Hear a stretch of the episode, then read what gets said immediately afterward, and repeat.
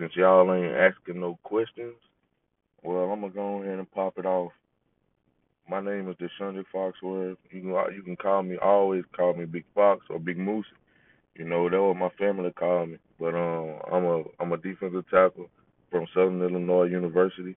I transferred in from Buffalo University. I spent two years in JUCO, and I spent my last two and a half years in Buffalo, and now I'm spending my red shirt senior year over here in Southern Illinois, and I'm finna ball out for y'all. I hope y'all enjoy this highlight tape that's gonna come, you know.